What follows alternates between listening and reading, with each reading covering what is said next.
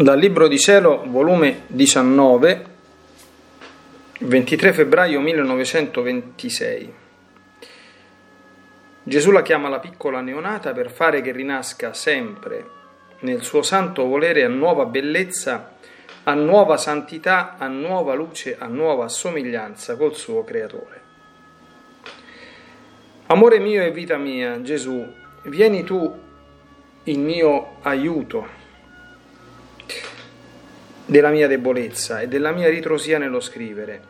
Anzi, fa che venga a scrivere la tua stessa volontà affinché nulla metta del mio, ma solo tutto ciò che tu vuoi che scriva, e tu, mamma mia e Madre Celeste della Divina Volontà, vieni a portarmi la mano mentre scrivo, imprestami vocaboli, facilitami i concetti che Gesù mette nella mia mente, affinché possa degnamente scrivere sulla Santissima Volontà in modo da rendere contento il mio dolce Gesù.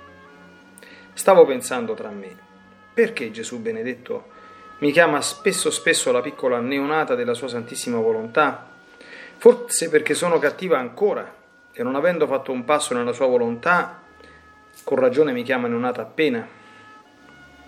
Ora, mentre ciò pensavo, il mio adorabile Gesù mi ha stretto le braccia al collo e stringendomi forte al suo cuore mi ha detto,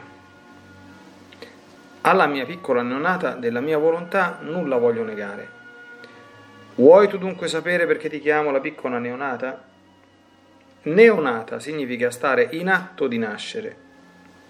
E siccome tu devi rinascere in ogni tuo atto nel mio volere, non solo, ma la mia volontà, per rifarsi di tutte le opposizioni delle volontà umane, vuole chiamarti nel mio volere a farti rinascere tante volte, per quante volte le volontà umane si sono opposte alla sua, quindi è necessario conservarti neonata per sempre. Chi sta in atto di nascere è facile farla rinascere quante volte si vuole e conservarla senza la crescenza della volontà umana. Ma quando l'anima cresce riesce più difficile conservarla senza la vita del proprio io. Ma ciò non è tutto. Alla neonata della mia volontà era necessario, conveniente, decoroso per lei e per la nostra stessa volontà, che si unisse a quell'atto solo dell'Eterno che non ha successione di atti. E siccome quest'atto solo dà all'essere divino tutta la grandezza, la magnificenza, l'immensità, l'eternità, la potenza, insomma, racchiude tutto per poter far uscire da questo atto solo tutto ciò che vuole, così la nostra piccola neonata, nella nostra volontà, unendosi con l'atto solo dell'Eterno, doveva far sempre un atto solo, cioè star sempre in continuo atto di nascere, far sempre un solo atto, la nostra sola volontà. E mentre fa un solo atto, rinascere continuamente. Ma a che cosa rinascere? A nuova bellezza, a nuova santità, a nuova luce, a nuova somiglianza col suo Creatore. E come tu rinasci nel nostro volere, così la divinità si sente ricambiata dello scopo per cui uscì fuori la creazione e si sente ritornare le gioie e la felicità che doveva dargli la creatura. E stringendoti al seno divino, di colma di gioia e di grazie infinite, e ti manifesta altre conoscenze sulla nostra volontà. E non dandoti tempo a tempo, ti farei nascere di nuovo nel nostro volere.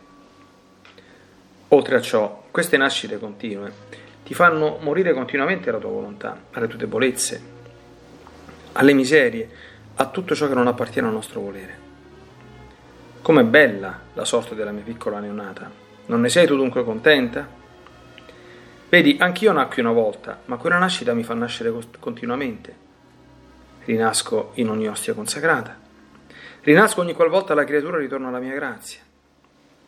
La prima nascita mi diede il campo a farmi rinascere sempre. Così sono le opere divine, fatte una volta, resta l'atto continuato senza mai finire.